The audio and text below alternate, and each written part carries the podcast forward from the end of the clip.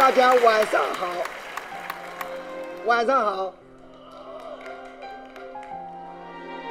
欢迎大家参与我们今天的春季新品发布会，我非常非常的激动。今天呢，是小米有史以来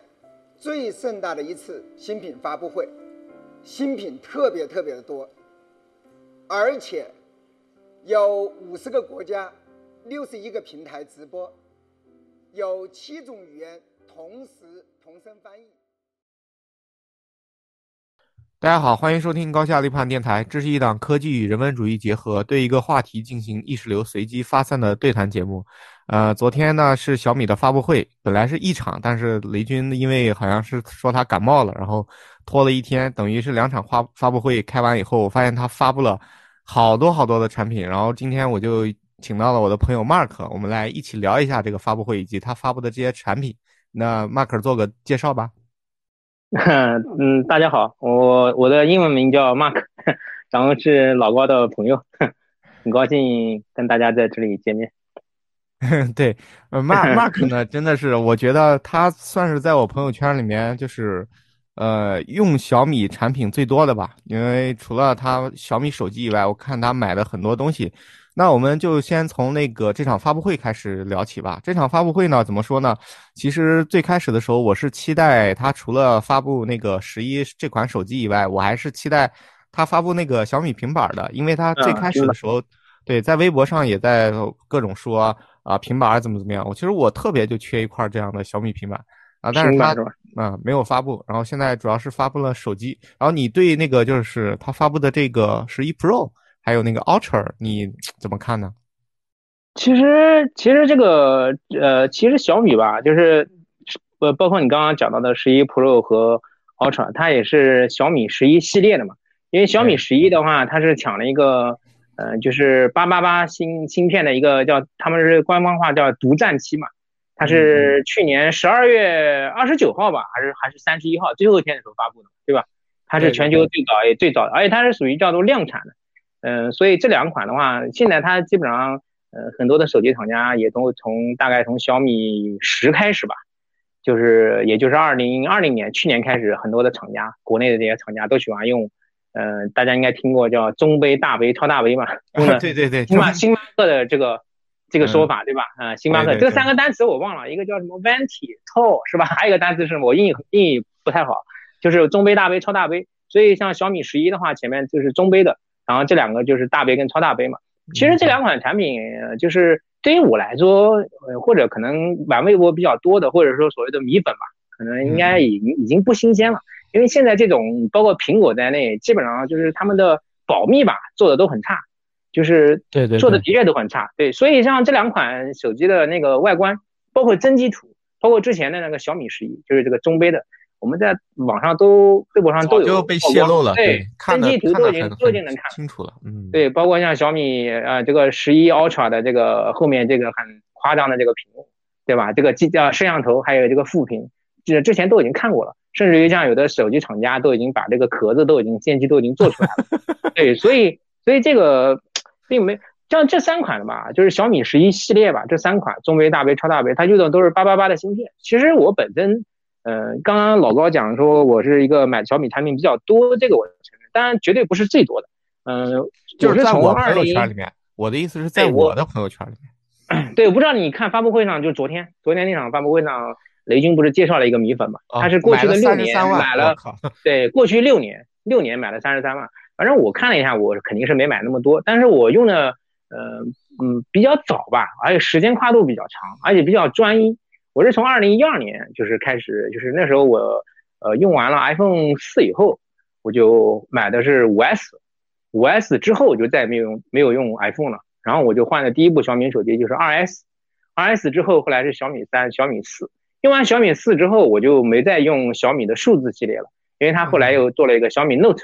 对，那个现在这个现在 Note 系列已经被砍掉了。我用过 Note 普通的，然后顶配版的 Note 二我没有用过，Note 三我用过，然后现在 Note 已经没有了。后来呢，我就用过，就改用了 Mix 系列。从二零一七年开始，Mix 一代我没有用过，然后二 S，现在的呃二二 S 我都用过，然后现在的话到二三之后我就没有用过了，现在就是到三止步了嘛，对吧？嗯，然后我是从去年的话，后来就买了一个十小小米十 Ultra，它是叫至尊纪念版，因为它是十周年嘛。对，其实我本 Ultra 身对是啥意思呀？呃这个词其实我专门查过，雷军在发布会上也解释过，ULTIA 它是叫呃终极版，就是已经到顶了哦。这样来说，对，就就是是已经到顶了，就这个意思。对，究极变换型，究极形态。对究极。如果你把它在中文里面翻译一下，就是叫至尊嘛。其实哦。其实你有没有注意到一个细节，就是在小米商城啊，因为小米商城的话，它是小米的一个官方的唯一的一个官网。因为小米它跟其他手机厂商不同，它这两年小米之家开的线下已经开始也重视起来了，每个县城都有小米之家，全国开了，上次甚至于去年的时候叫千店同开嘛，同一天在全国开了一千家一家店，一千家店，它现在已经把那个从线上也往线下开始转，但是小米小米官网就是我们在手机上，不管是 iPhone 还是安卓上，它是叫呃小米商城这个 APP 也是它的一个独家的一个 APP 嘛，所以它在这上面不知道有没有注意到一个细节，就是它那个小米十至尊，呃纪念版它是没有写叫小米十 Ultra，但是像昨天前天发布的这个十一 Ultra，它在价在那个商城的呃商品栏里面就是叫小小米十一 Ultra，它没有用至尊版这个词，因为像去年的话是八月份发布的这个米十至尊嘛，它正好是十周年。我手上这个透明版的话，呃，老高有看过，不知道你你可能没有注意到那个细节，我也没给你看。就是背面呢，它有一个小米十周年的一个英文数字，就是小米十周年一行英文字，哎，这个是它的一个细节。那个英文字写的是什么？呃，那个是怎么拼的？那个是我英语比较差，啊，就是纪周年纪念嘛，周年那个单子。对，我把周年的单词是吧啊？就是啊呃，它是十 th，呃，那个词应该叫 a n n i v e r s a i y，然后 edition，就是十周哦年纪念版，它有这么一个字。对，所以这款手机应该还是比较比较那个比较有比较有纪念性的吧。所以你像现在它这个就没有叫纪念版了。当然后来那个红米，嗯，我觉得从十 Pro 到十一，然后再到这个现在的 Ultra，我觉得小米真的是脱胎换骨，就是呃一直想冲击高端的这个心，对你你你提到这个，对你提到这个很重要，就是去年的话，它从十开始，就是从嗯小米十系列开始，不光是 Ultra 了，那 Ultra 的话是呃就是米十至尊的话，它是正式冲击高端嘛。呃，所谓的高端，可能在普通人看来就是好像价钱卖贵了，因为以前我们印象当中小米就是幺九九九，对吧？对对对很多年都是幺九1999九。我现在还特别记得很清楚，就是在二零一九年二月份的时候嗯发布的小米九，小米九的话，雷军好像是定到了二九九九，好像是。嗯，他嗯是他有说，他说这是小米卖的最最后的一次这种低价了。当然嗯后来没过多久，红米和小米就分开了。当时的话就是说，呃，红米专门打荣耀嘛，然后嗯小米专门对华为嘛，可能是这样一个策略。所以就是基本上把那个高极叫他们叫极致性价比的任务就交给了红米，现在叫 Redmi 嘛，也让它能够走向国际。所以事实上，他也就是卢伟斌嘛，他从金立挖过来的这个高管，也把红米也做得不错。嗯，非常不错，又给他升职了，现在啊，其实今天就是刚刚老高又问我对于十一这款产这一个系列产品怎么看，其实我今天专门看了翻了一下知乎啊，我浏览一下帖子，就是嗯我觉得上面很多的观点都有。我个人比较认同的一个是什么呢？就是嗯，就是小米吧，可能它现在我觉得它现在，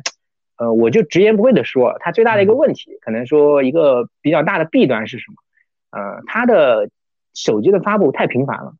啊，就是有人评论，你看每个月或者每半年就很多机器，而且同质化比较严重。今天我在网上看到了一个红米 K 四零 Pro，是 K 四零还是 K 四零 Pro 的？和小米十 S 的对比，十 S 是前段时间刚刚把小米十做了一个升小的升级嘛，就是红米十 K 四零，它就卖两千多，而红米啊小米十 S 卖三千多起步，这个起步价啊差一千块钱，但是它的配置不比它差多少，甚至于都已经有的方面都大到超过它了，所以他们网上开玩笑就是说红米连他自家大哥都不放过嘛，就是说我觉得小米的机子可能发布的还是太多了。我不知道国内是有另外一个品牌还是什么，说去年一年也就发布了五款还是七款，我忘记那个品牌是魅族还是好像是魅族吧，好像是对。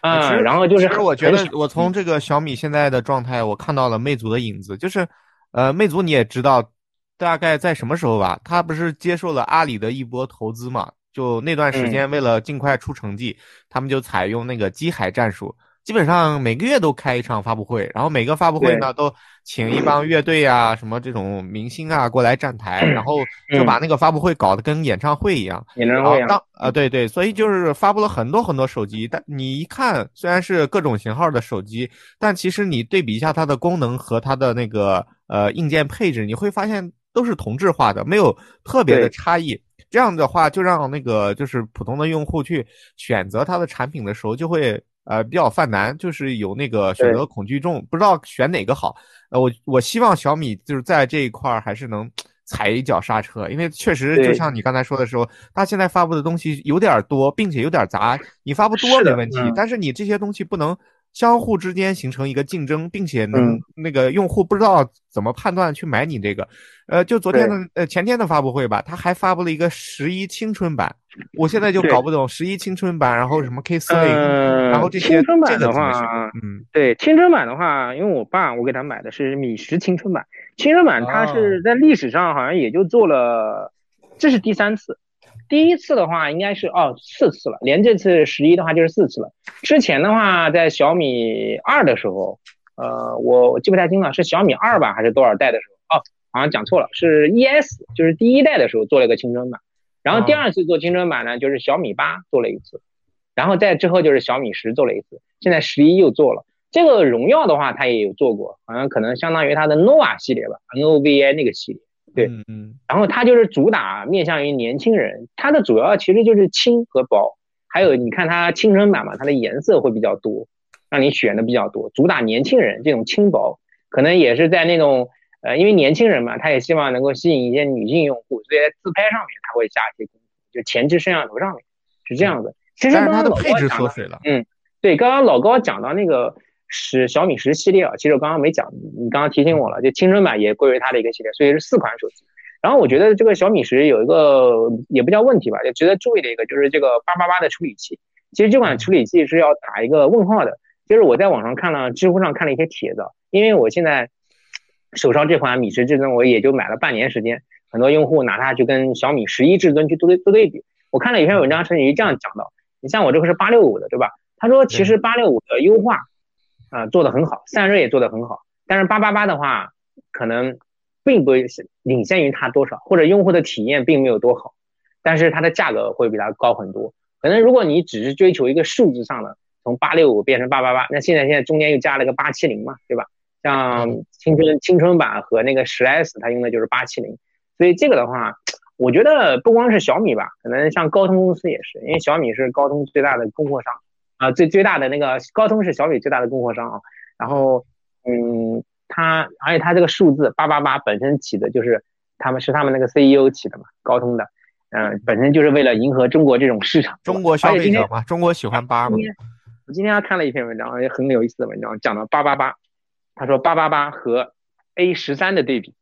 现在最先进的是 A 十四，对吧？就是对对对，苹果的 A 十四，他说 A 十三都可以吊打八八八。到了今年下半年九月份的时候，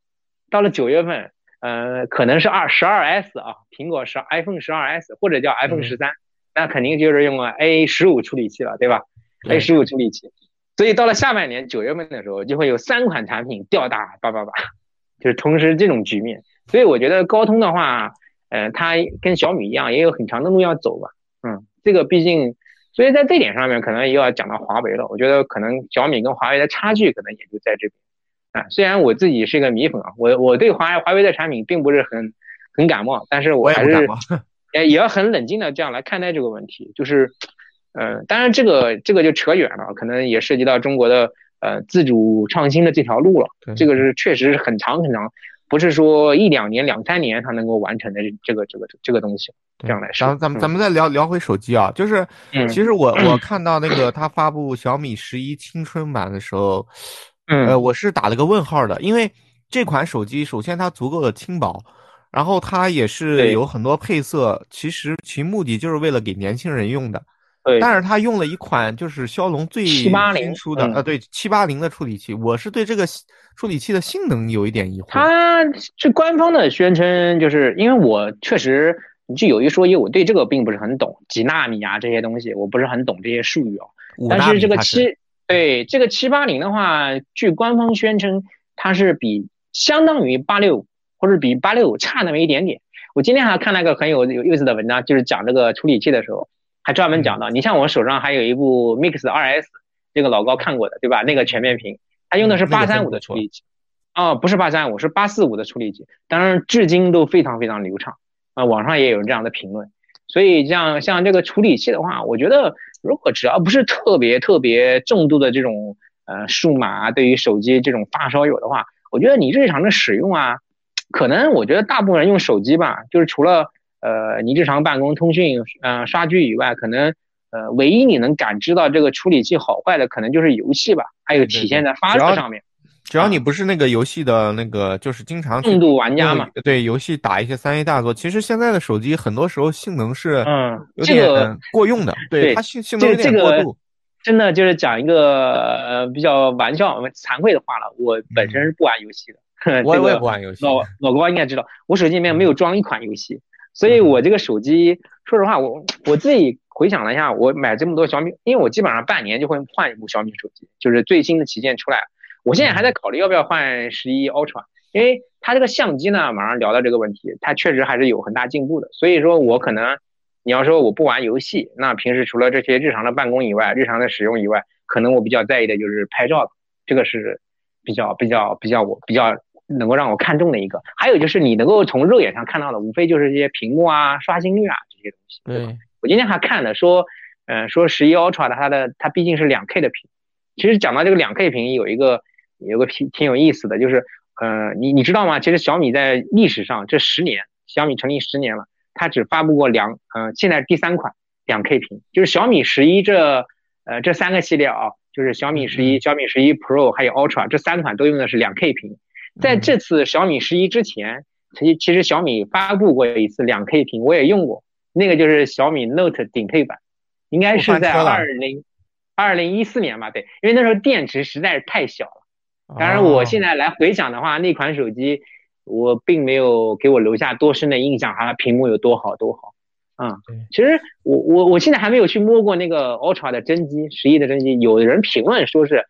说就有小米十 Ultra 米十至尊的用户讲说它的屏幕比它多好多。我觉得应该你的肉眼可能观察不出来，我觉得，因为我现在用这个米十至尊，我觉得特别流畅，而且视觉效果也很好，因为它是一百二的高刷嘛，这样子。对，嗯，小米其实，在最开始就是，呃，他想用 Note 来 Note Note 来冲击高端，但是失败了。失败以后呢，又想用 Mix 来冲击高端，但是 Mix 三就彻底又又一败涂地失败了。对。然后后来给 Mix 的定位其实倒不是冲击探索高端黑科，技就是探索对黑科技探索黑科技，对嗯，这是它的定位。他他最开嗯始其实是探索黑科技，后来又用 Mix 冲击高端，反正就失败了。失败以后，呃，他用十的至尊版来冲击高端。我发现其实这一步棋走的，大家用户还都挺买账的。确实，它对有点十系列的话，它的销量还是挺高的。嗯，然后就它的那个，就你这么一说，我还真的意识到，就是它这次的二 K 屏还确实是挺难能可贵的。呃，以及它对于其实这款手机我理我觉得啊它会大卖，因为什么呢？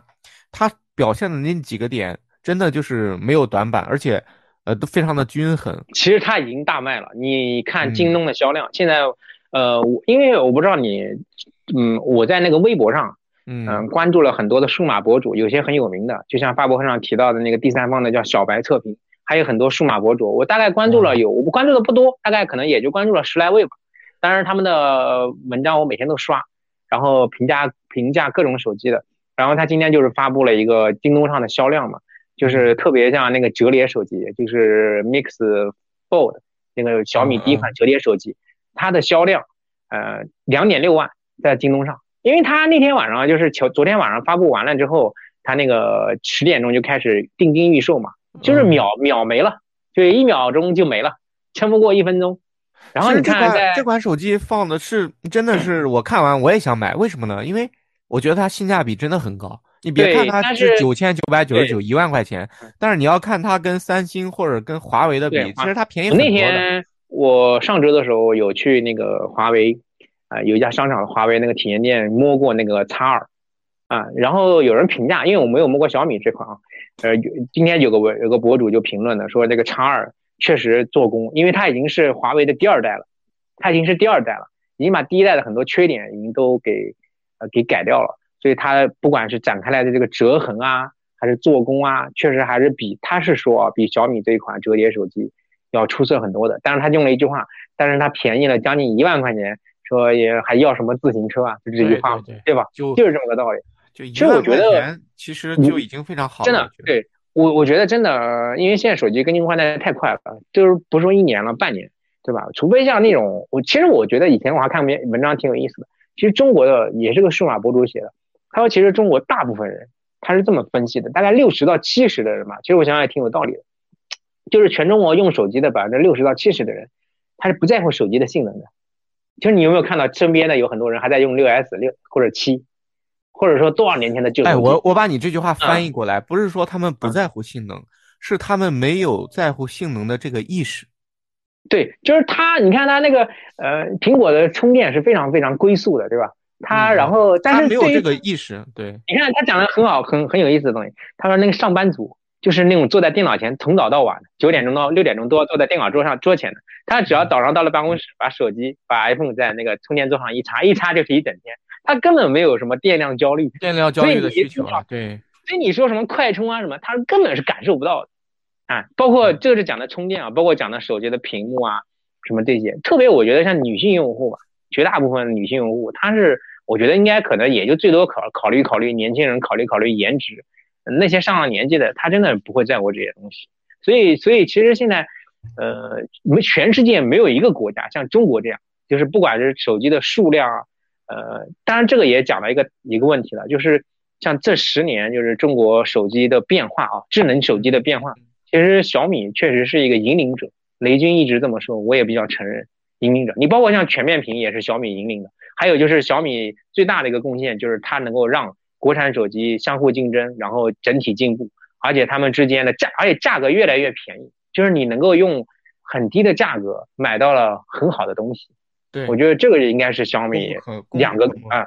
最大的一个贡献，就是用官方的一句话，小米的宣传语就是叫让每个人都享受科技的乐趣嘛，对吧？就是这句话，嗯。刚才我听你说到一个点的时候，其实给我很多思考。就是你刚才说，也很百分之六七十人是意识不到手机的这个配置的。这个我其实呃有一个观点，就是就是罗永浩嘛，罗永浩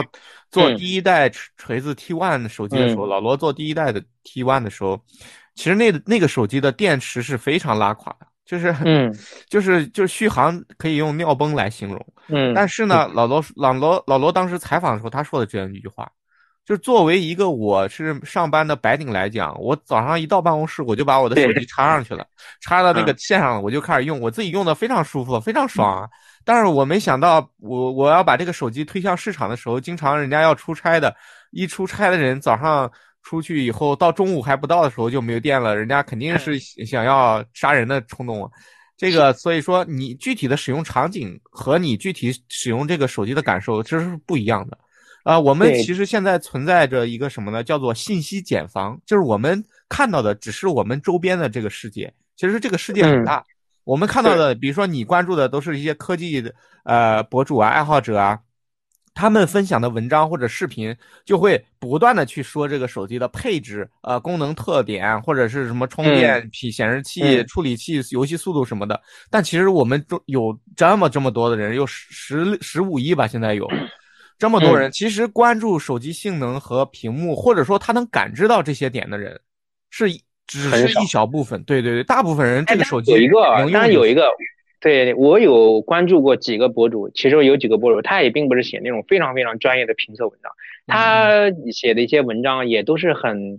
很大众化的，就是从一个非常普通的消费者的角度。呃，我给你举个例子，就那个有个博主，他这两天讲说，有个人私信他，有个用户私粉丝私信他说，我现在准备了一万块钱，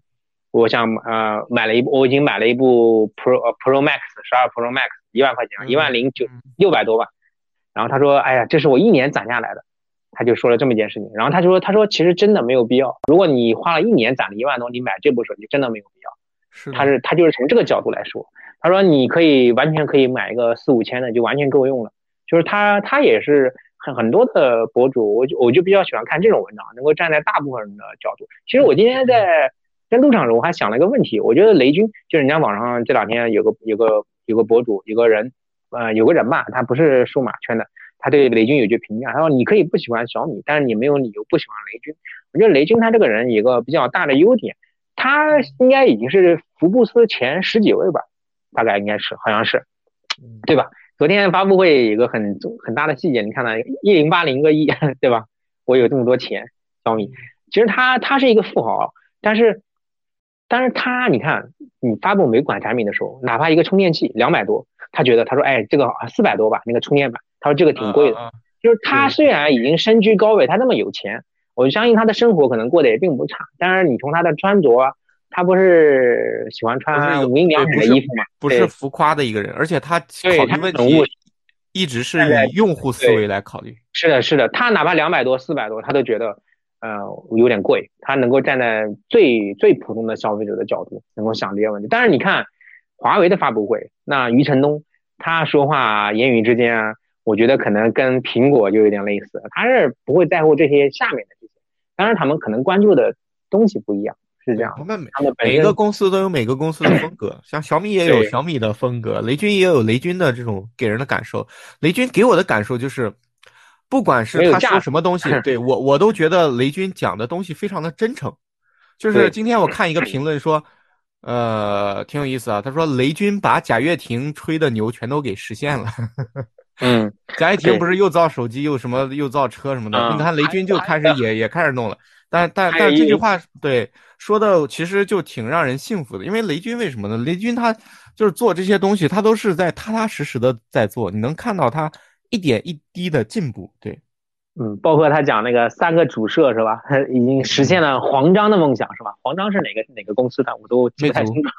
对吧？哎，实现了黄章的梦想，就这么说，就那个三颗摄像头嘛，三颗都是主摄，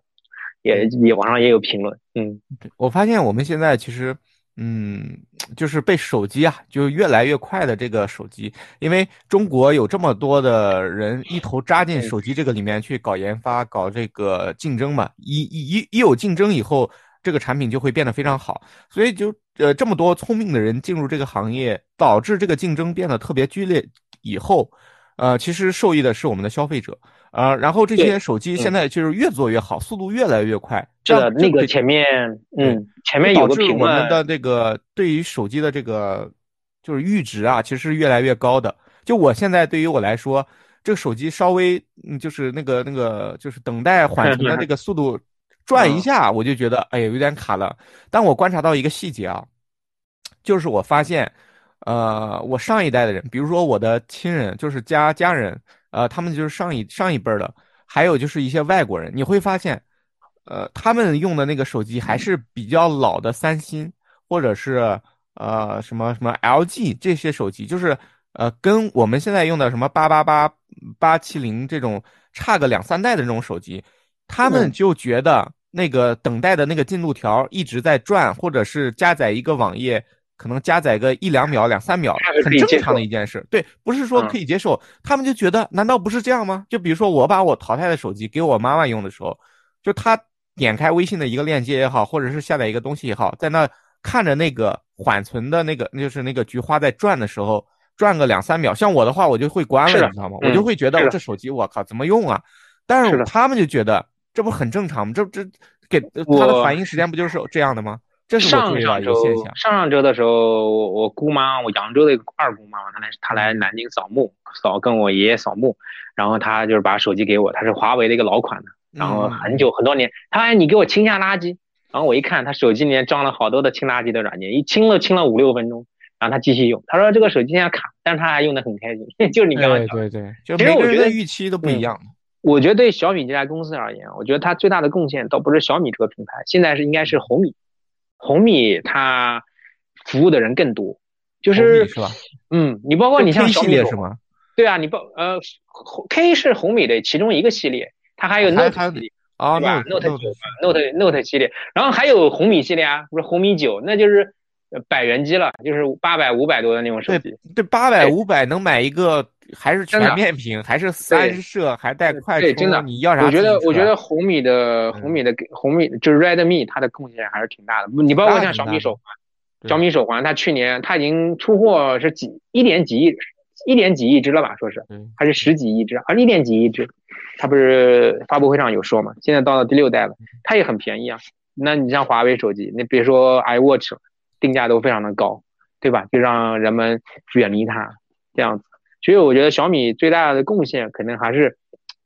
嗯，前面不你刚刚讲的这个话题，我之前也看过一个说法嘛，其实他说也是个博主写的，他说其实中国的手机用户还是全球最幸福的。你到了欧洲，或者你到美国，他讲的是欧洲吧，你买一部手机就跟现在这种，你别说十 Ultra、十一 Ultra 这种手机了，这种性能了，你可能就是跟小米十吧，倒不是小米十一，这种八六五的手机，可能你都要花甚至于上万块钱，或者你根本就买不到。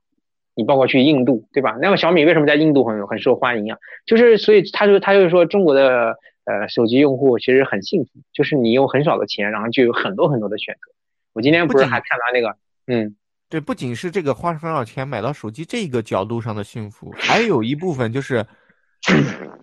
有这么多优秀的年轻人挖空心思的去想用户体验，去想这些呃创新的功能。这个你用一下三星，你就知道那个三星有多难用了。就很多国外的那个用户 我以体验前用过真的是没法用的。哦，我刚刚都忘说了，以前我还用过三星 Note 二，我还用过的 Note 二，对，然后还旁边还带一个笔的，我到现在还记得，还用过的那个。对，就自然而然就可以聊聊米 UI 了。就米 UI 这个系统啊，真的是非常非常人性化。它通过不断的迭代、不断的升级，你就会发现你用它的时候非常舒服。这种舒服呢，其实你在用的时候，你可能感知不是很强烈。你什么时候感知强烈呢？就是你，你如果说把现在的手机，你常用的手机你不用了，你换一个你之就没用用过是的那种没有米 UI 就是回系统的手机不去了嘛，对你，你。再一试，你就会发现啊，哪哪都不适应，那这这这很难受。所以说，你知道吗？对米 UI 这个系统真的很厉害。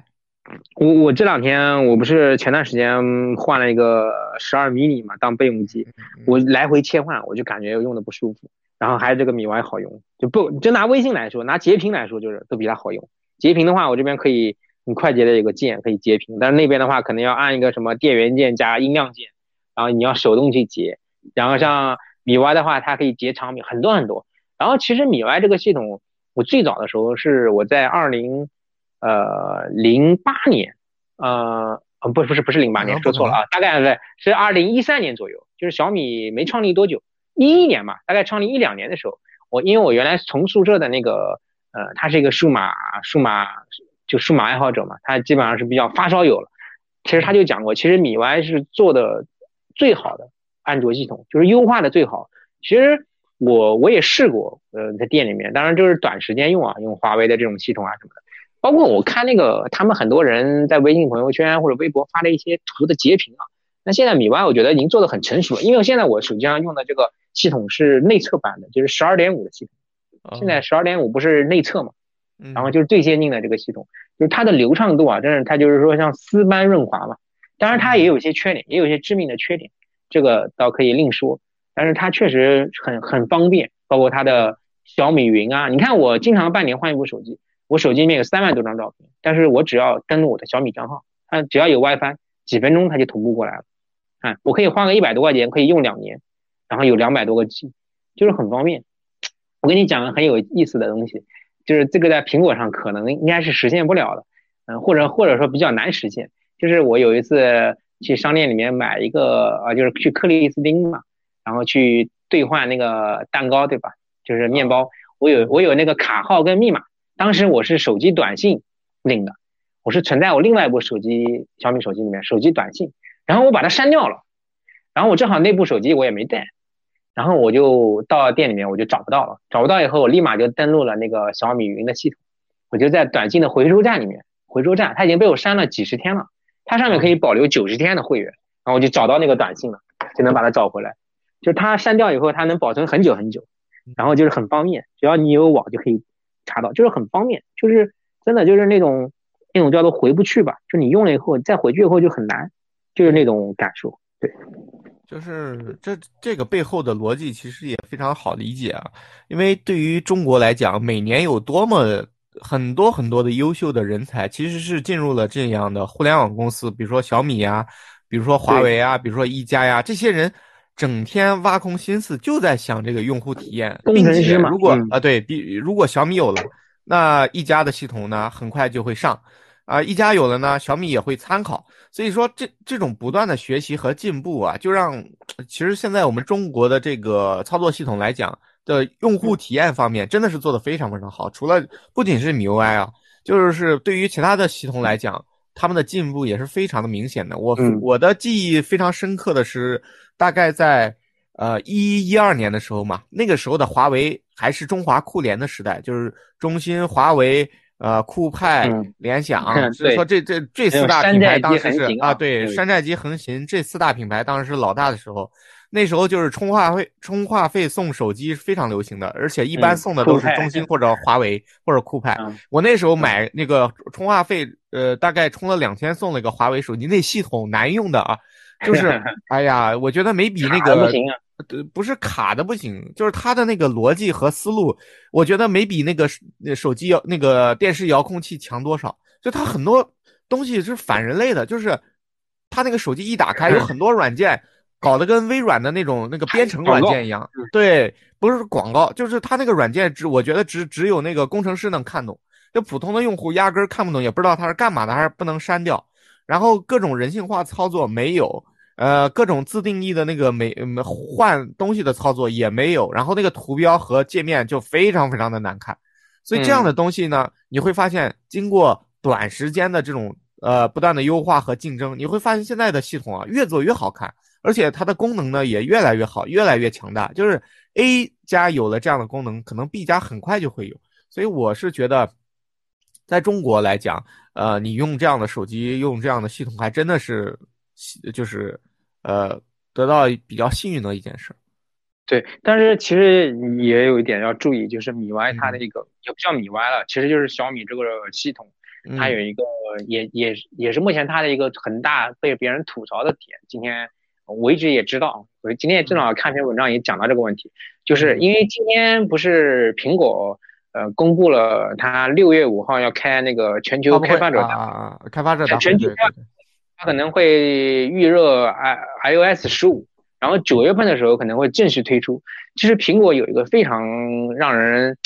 不得不佩服的东西，现在它目前还在给 iPhone 六还是 iPhone 七吧那个用户 在更新十二 iOS 十二的系统，现在好像是变成了十二点五吧，好像是啊，哎，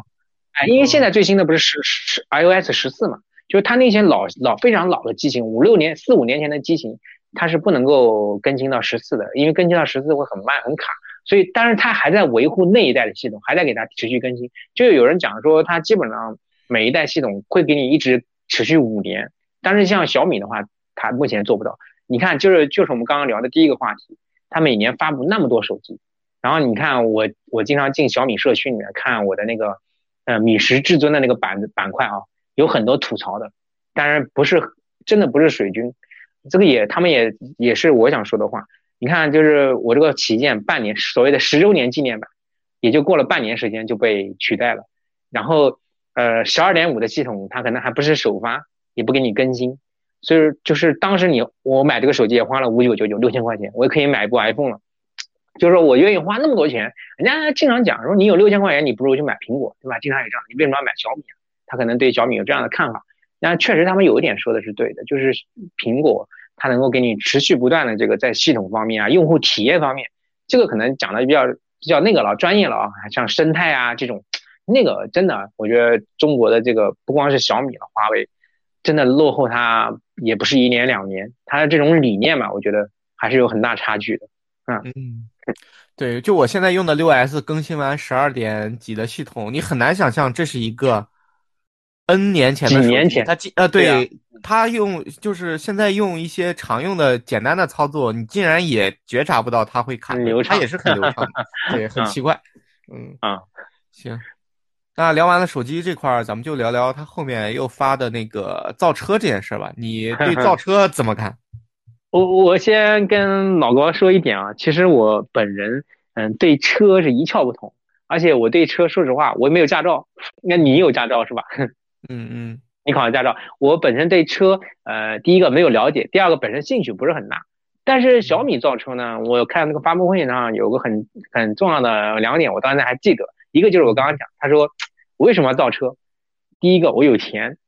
我现在账上去年年底还有一零八零亿。对吧？他就说一千零八十亿，所以我今今后十年每年会拿出十亿美元来造车。他说我为什么造车呢？他的原因很简单，为了米粉，因为小米米粉需要，然后我就造车。然后他不还不是，嗯，他造的这个车应该是电动汽车吧，是吧？智能电动汽车。电动汽车对。哎，它是一个智能电动汽车，可能就是涉及到无人驾驶啊，还有这种，他会把小米的最新的这种生态生态全部嫁接进去嘛？对，那个就是我家里面。我家里面买了很多小米的产品，就是不光是手机啊，像电灯、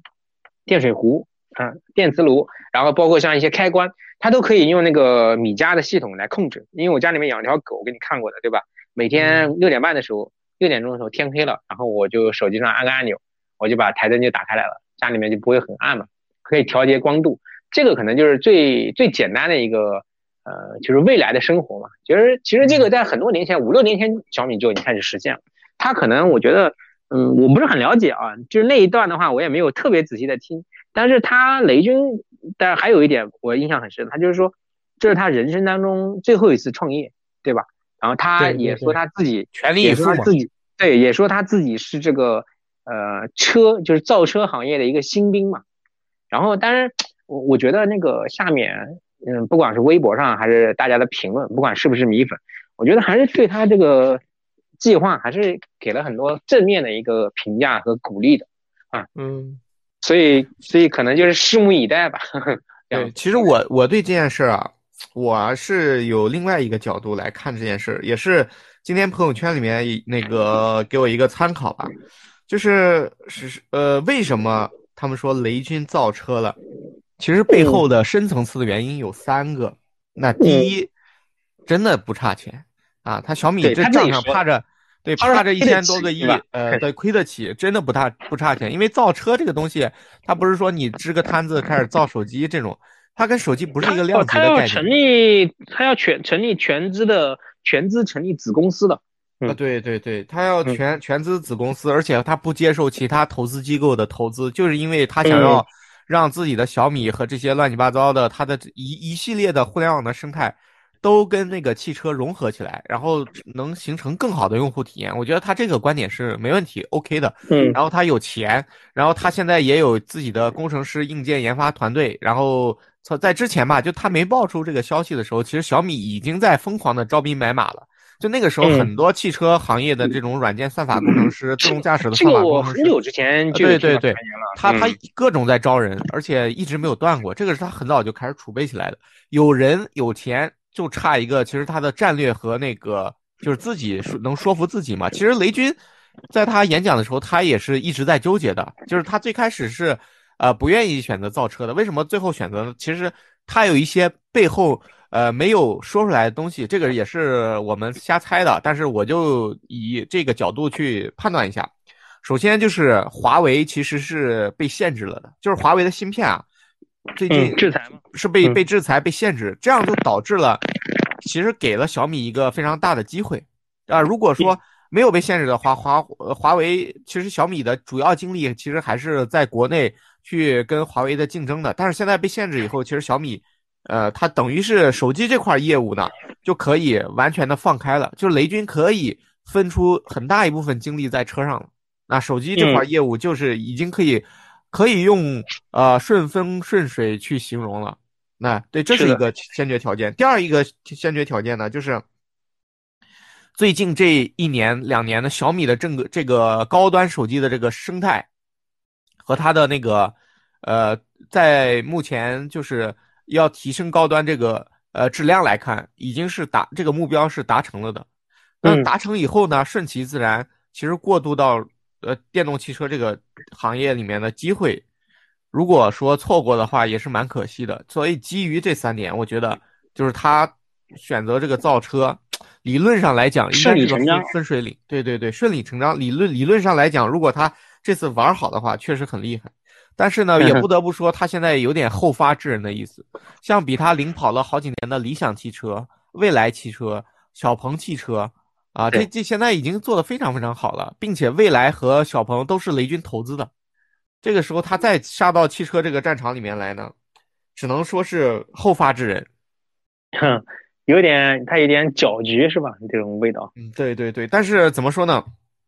雷军是一个非常踏实的人，他做这些东西一定是经过深思熟虑，因为他其实，呃，之前他也就就分享过嘛，他之前在金山的时候就没有想清楚，就直接做了管理者以后，其实金山有一度就是呃很很惨、很悲、很很悲惨的状态，嗯，对他很难受。他说以后为了我就是呃不要再这这么难受呢，我会深思熟虑，我会非常谨慎。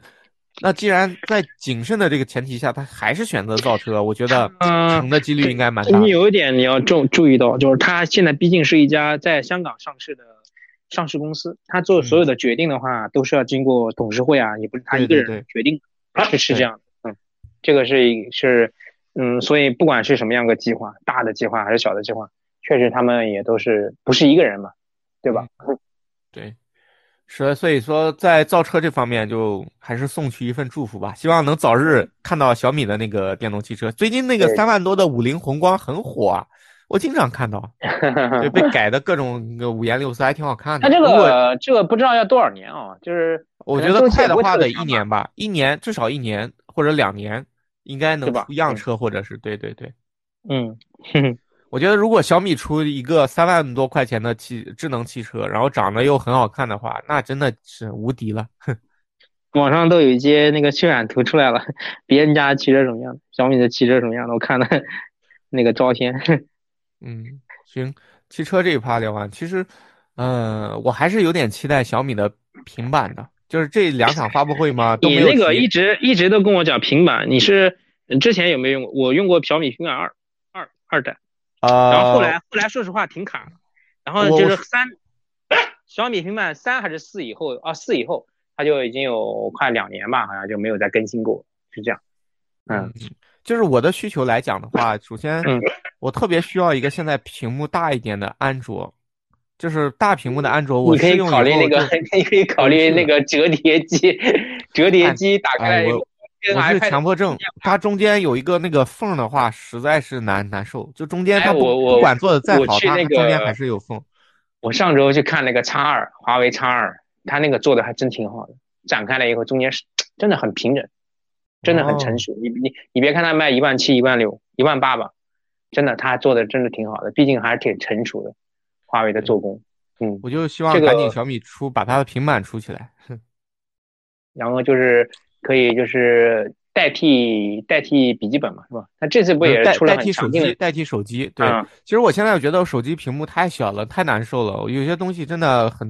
难哎在这么小的我我屏幕上操作。我希望它出个我刚刚都平板以后忘了说了代替的是手机。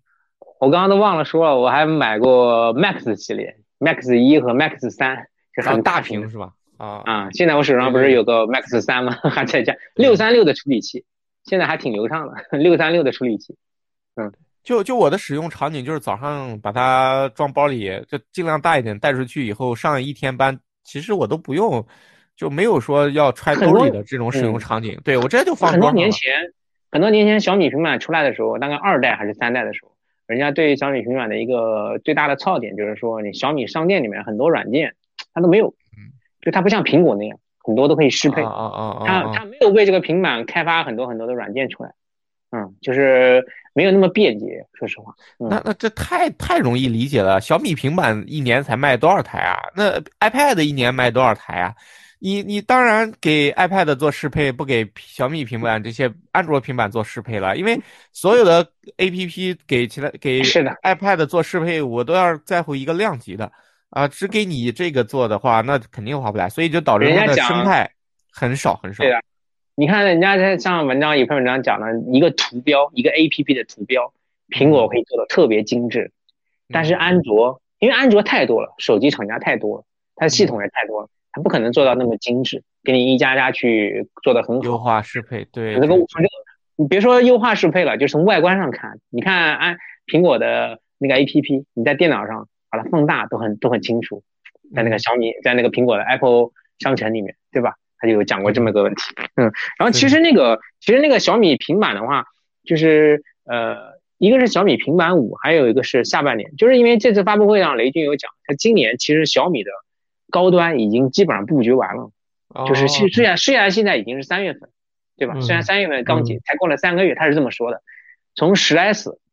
然后到十一，然后到十一 Pro，到十一 Ultra，再到折叠手机，它从三两千多的段位到一万块钱都已经布局都有，全都有。对对对。现在小米唯一的就是下半年，一个是平板五，还有一个就是 Mix 四。Mix 四呢，可能就是要实现摄屏下摄像头量产了。其实屏下摄像头在半年前的时候，嗯，我在小米的公众号上已经看过了，它已经研发到第几代了，就是比前面已经要成熟很多了，但是可能还没有进入到量产的阶段。所以，所以后面你说手机还能再做成什么样呢？无非除了那种疫情以外，现在网上很多米粉就是就是这么说的，说我不要这个 Mix Fold，它不实用，我等 Mix 四，那才是真正的全面屏，我要等屏下摄像头，对吧？他就这么说，哼。就是所以下下半年的话，可能就是这个期待。今天那个今天今天那个红米的产品总监叫王腾，他的他的名叫王腾，腾飞的腾。然后他在微博上发了个微博，今天发，别人说说今年小米啊四啊三月份已经发了那么多，四月份就没有了吧？然后他说谁说的？所以估计 下个月红米可能又要发好多手机了，可能这就是我们前面聊的那个问题了。嗯，对。真的，我觉得他们应该。我其实我在想，小米这么大的一个五百强的企业，应该有这样的一个一个部门，专门去网上看一看大家的声音，不管是正面的，特别是批评的声音。市场部啊，他有啊，他有啊。对他应该，他应该要，对他要他要他要吸吸收一下别人的意见，我觉得这个有利于他成长。嗯，是这样一个问题。多听一听，多听一听一些刺耳的声音，然后能够去改。就像他最早这么多年前，十几十年前。刚做米 Y 的时候，能够倾听用户的声音，我觉得这个是应该是他最初的一个本色吧。他跟你想讲不忘初心嘛，我觉得他应该是应该这样会比较好，对吧？有利于他能够走得更远，是这样子。嗯，对，小米整个气质就是一种踏实的感觉，所以我一我觉得就它从最开始成立到现在走来。这一每一步的成绩，你就你就会感觉它其实走得很稳，所以说它能到现在上市，然后有今天这个成就，然后现金储备非常的多，现金流非常正常，然后能存这么多亿，呃，还能进入汽车行业，其实我觉得最年轻的五百强。对对 对，其实我觉得这都是自然而然、顺理成章的事，啊，祝小米越来越好吧。那行，那这一期对小米这个就先聊到这儿了，拜拜。好，可以，拜拜。一世为人，担当着起落悲欢；一生信仰，沉淀在轮回之间。也许前方仍长路漫漫心中的期盼